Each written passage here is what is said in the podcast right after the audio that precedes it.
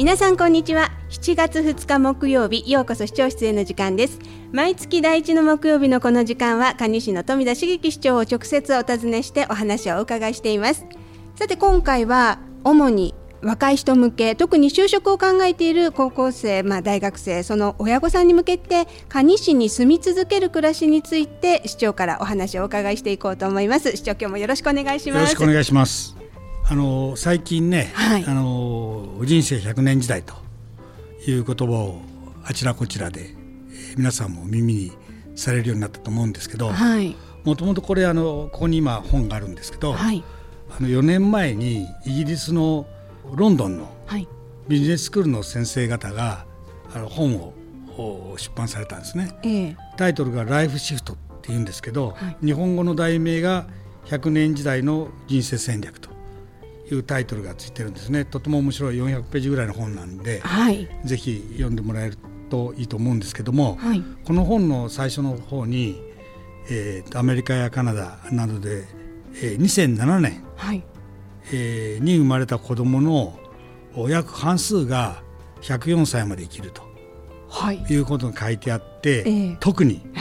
日本の子どもたち、はい、2007年に生まれた日本の子どもたちの約半数が107歳まで生きると、はい、実は書いてあって、ええ。これがその当時出版された頃に大騒ぎというか、はい、なって、えーまあ、本がヒットして、はい、えこれから100歳時代と半分以上の日本人があ100歳を超える人生を送ると、まあ、いうことでその今までとは全然違う時代が来るので、えー、ライフシフトですねもあの人生をシフトシフトしていかなきゃいけない、はい、そのためにはどうしたらいいかということがこの本に書かれてあるんですね、はいまあ、昔から人生80年っていうのはよく聞いてたんですけれどもさらにその20年増えて100年生きるってなるとやっぱりその今までの社会の仕組みっていうのが大きく変わらなければいけないというか変わってきてしまいますよね。そうですね。まあ坂崎さんは若いんで人生80かもしれない。僕らの頃は60とか 70とかあ言われてたんでね。ですから今まあ定年が60、はい、まあ、65にもなってますけどね、うん。はい、定年迎えてからまだ40年、うん、えー、あると、はい、おそしてもこの定年そのものがどんどん伸びてる中で、はい、逆にもう定年がなくなる、うんはい、あの終身雇用という制度もなくなるんじゃないかと。定年が伸びる一方で終身雇用がなくなっていくというのはその技術の進歩とか、まあ、AI なんかで、はい、えー、それまで人間がやってた仕事がもういらなくなるとか、はい、新しい業態ができてきて、えー、途中で、えー、もうあんたの仕事はなくなるよという 時代も来るかもしれないし、だからあの人生の今までは就職したらずっとその仕事という時代だったけど、これからは途中で何回もその仕事もシフトする。えー、そういう人生になるかもしれないそのための引き出しをたくさん持ってる、はい、そういうことが必要になるというそういうことなんですね。はい。まあ、あの少し前に老後に必要になるお金っていうのが2000万っていうそ、ね,、その数字でびっくりして話題になったんですけれども、うんうん、まあ、人生が伸びるとやっぱりお金もそれだけ必要になるそうで、ね。はい、そうすると心と体も健康でいるっていうことも大切になりますよね。そうですよね長生きそのものがいいんじゃなくて健康で長生きするってことが意味があることなんで、はい、そういう意味ではあのお金もいりますし、はい、お金の使い方そそんなにね、うん、たくさんかといって稼げるわけでもないんで、えー、お金の使い方あそして何よりも健康でいれば余分なお金も使わなくて済むし、そういうことがあの必要になってくるんですね。はい、またあの人生の中ではいろんなシーンがあって、えー、えー、今あの冒頭に坂崎さんおっしゃったように就職から始まって、うんはい、結婚とか子育てとか、はい、親の介護とか、はい、また定年、うん、あるいは退職とか自分自身の老後とか、まあ、いろんなあの場面があるので、あのそれぞれ自分にとって幸せな100年を暮らすにはどういう暮らしがいいのか、はい、自分がどういう暮らしをしたらいいのか、うん、その中で非常に大きな選択肢、はい、えー、分かれ道になるのが自分が暮らす場がこのカニなのかあるいは都会へ行くのか、まあ、そういうことなんですね。はい、あの都会で暮らすイメージえー、を坂崎さんはどういうふうに思って見えます、うん、そうですね。やっぱり都会だと大企業に就職ができるとか、はい、やっぱり流行の最先端のお店があるでしょうしおしゃれな暮らしができるとかそういったいいイメージもありますしただ満員電車でその通勤ラッシュで 通わなきゃいけないとかあと子育てについても頼る人がなかなかいないとかっていうこともあるでしょうしあとそうですね。親の老後なんかも心配になってくる。あとマイホームが欲しくなった時にやっぱり高いっていうイメージもありますよね。そうですよね。あの、まあ、蟹市で、まあ、私も住んでるんですけどもこの蟹にもね、ええ、あの有料企業ありますし、はい、あの地元の有料企業に勤めることもできますしそれから、まあ、家族ができた時に自分の親あるいは地域の人に、まあ、応援もしてもらえる。はいそして、えー、2世帯で、えー、暮らせればいろいろと割安になるし、あのまあ、管理の場合は土地もそんなに高くないし、はい、えー、一方であのインターネットの発達なんかでね、えー、あの管理にいてもネットでいろんな情報が入る、はい、世界中の情報が入るし世界中から物も買える、うん、そして近くに住んでいることで何よりも親がね、年を取った時もあの面倒が見れるかなというふうに思うんですね。うんそうですね、まあ、都会に住むのと地元カニに住むのでは、まあ、将来の生活も大きく変わってくるでしょうね。そうですね。あのまあ、カニはあの日本のど真ん中にありますしね、はい、あの交通の便も非常にいいんであの旅行したりね遊びに行くにもあの割と便利ですし名古屋はもちろん通勤圏内ですよね。はい、あのリニアが今工事が進められてます。いろんな課題ありますけども、まあ、予定通り2027年に開通するとするとねあと何年後ですよね、はい。はい、あの名古屋から東京までリニアですと40分で行けるということなんで、もう東京も通勤圏と東京から見ると逆にカニは通勤と いうふうになりますからね。ガラッと変わってきますよね。うん、そうですね。私もカニ市民ですけれどもやっぱりどこに行くにも便利な立地だと感じています。はい、そうですね。あの特に最近のあのコロナです、はい、新型コロナウイルス感染。これであの皆さんの考え方が大きく変わってきましたね。うんはい、あの今までは文化というのはなんか密になること、うん、集まって暮らすことが文化がイコール文化みたいな感覚がありましたけどもちょっとそうじゃないんじゃないか。ちょっと離れてソーシャルディスタンスみたいな、はい、そういう考えも随分出てきてあの、まあ、都会の場合は今のソーシャルディスタンスの確保とかね3密を避けるのが非常に難しい一方で蟹市の場合はあのみんながねあの理解し合えばそういう状況を避けることができる。蟹市でもクラスターが発生しましたけれども市民の皆さんのご協力で早期にね収束できたのもみんながその気になれば危険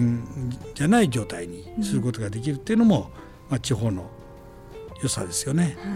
あの新型コロナウイルス感染の拡大でテレワーキングとかね、うんはい、オンライン会議とかね、うん、まあ、いろいろ盛んになってきて、えー、これは別に多分コロナが収束しても、うん。まあ、その方が非常に効率的じゃないかと、はい、いうこともこれからあの働く形としては大きく変わってくるんじゃないかと思いますね。うん、うん、そうですね。ということは、まあ、これからは就職のために都会に行かなくてもここにいて地元にいても都会の企業で働ける時代が来るということですね。そうですね。カニにはね、はい、あの東海地方最大級のあの大型工業団地もありますしトップクラスの、ね、技術を誇る企業もあるんですね。はい、あの昔からカニにある KIB さんとか大王製さん、まあ、新しい分野にどんどん進出されて工場も拡張されてますし、はい、それから新しく来てくれたね世界トップシェアの電気自動車のモーターのシェアを誇る三井ハイテクさんとか、はい、逆にあのエンジン自動車のスパークプラグのねあの世界的なシェアの日本特殊陶業さんとかね、はい、そういった新しい会社も来てくれておかげであの製造品種価格工場で作ってる製品の出荷額ですね、はい、岐阜県内ですと鏡原市大垣市について今蟹市は第3位ということですがまあ、第2位の大垣に肉薄してきてるんですね。あそうなんですね、えー、まあ、こういった工業だけではなくて大型小売店舗もあの蟹市には非常多くありますし、はい、それからまあ中小企業ですね。ヤイリギターさんとかトイファクトリーさんとか、はい、一流の技術を持って、えー、とても人気がある、うん、あるいは日本一のシェアを誇っている、はい、まあ、そんな会社もたくさんありますね。はい。まあ確かにその普段はあまり意識してないんですけど蟹市にはたくさんの会社があります。で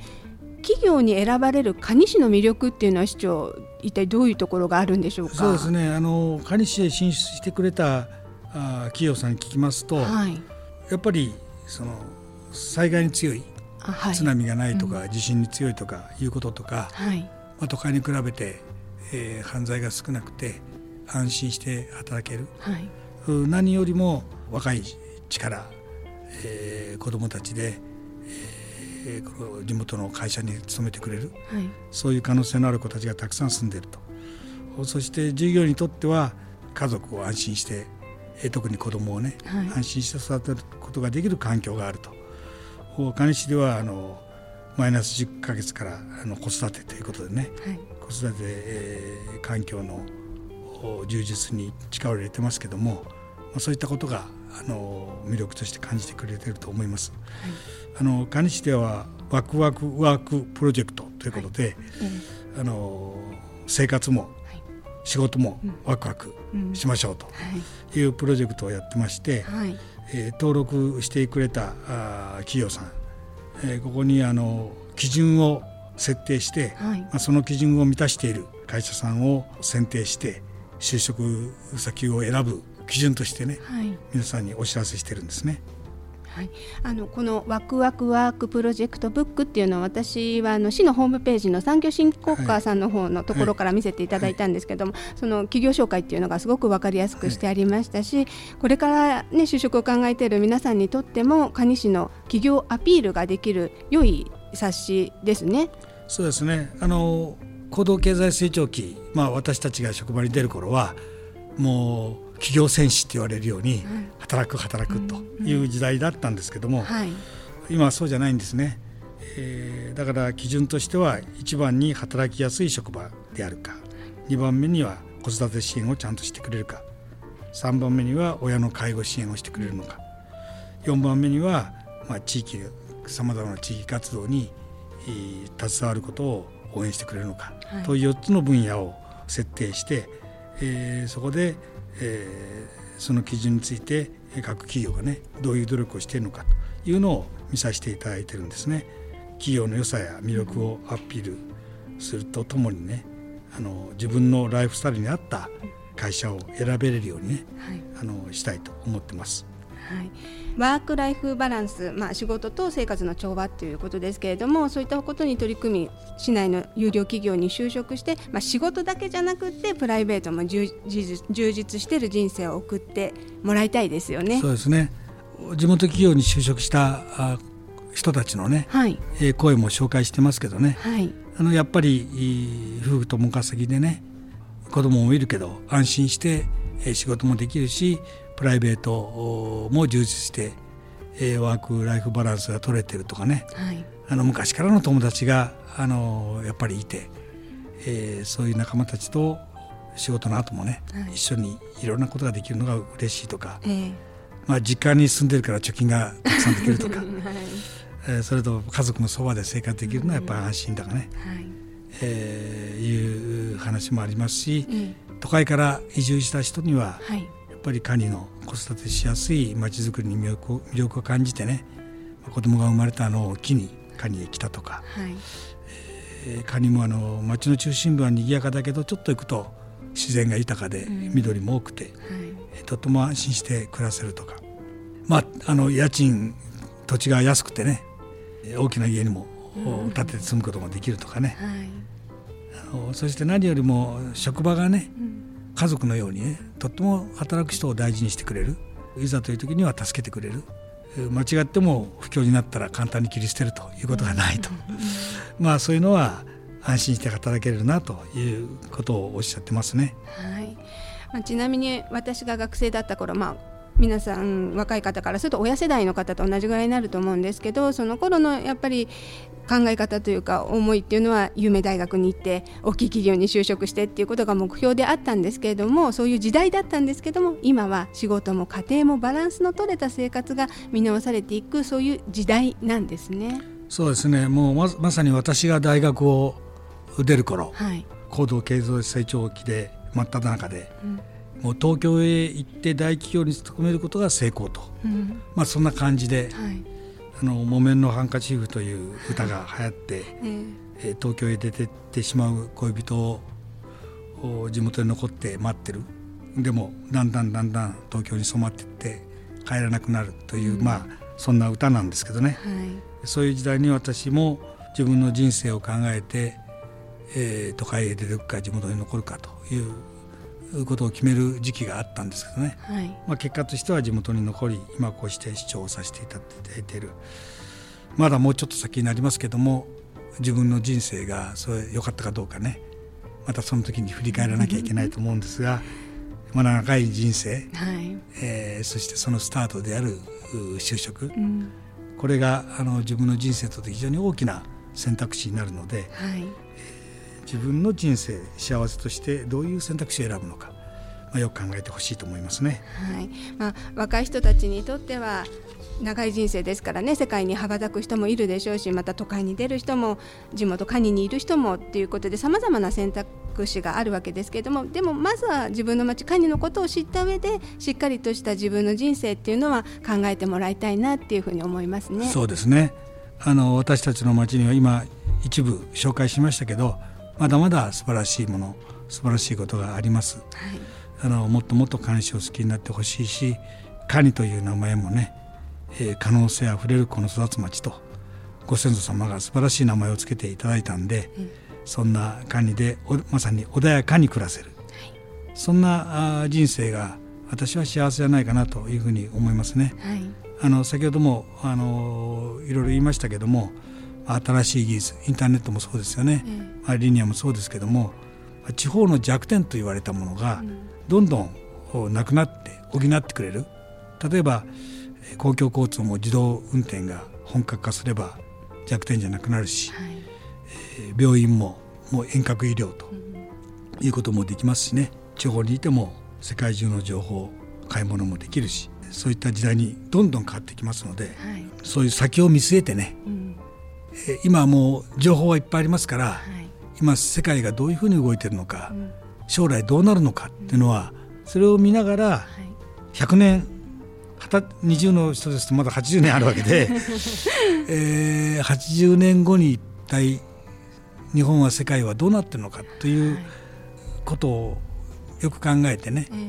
えー、これはご本人だけじゃなくて家族にとっても大きな問題ですので、えー、どういう暮らし方をしたらどこで住んだら家族も親も子供もあの幸せな人生を送れるのか、はい、まあ、そんなことをみんなでよく考え話し合って、えー、選択してほしいというふうに思いますね。はい、ですね蟹市に住み続けたいって思う若者たちが多くなるといいなと思っております。すね、はい、はい、市長今回もどうもありがとうございました。ありがとうございました。ようこそ視聴室へ。今回は蟹市に住み続ける暮らしをテーマに蟹市の富田茂樹市長にお話をお伺いしました。毎週木曜日のこの時間は蟹市政情報をお届けしています。次回もお楽しみに。担当は坂崎ひかりでした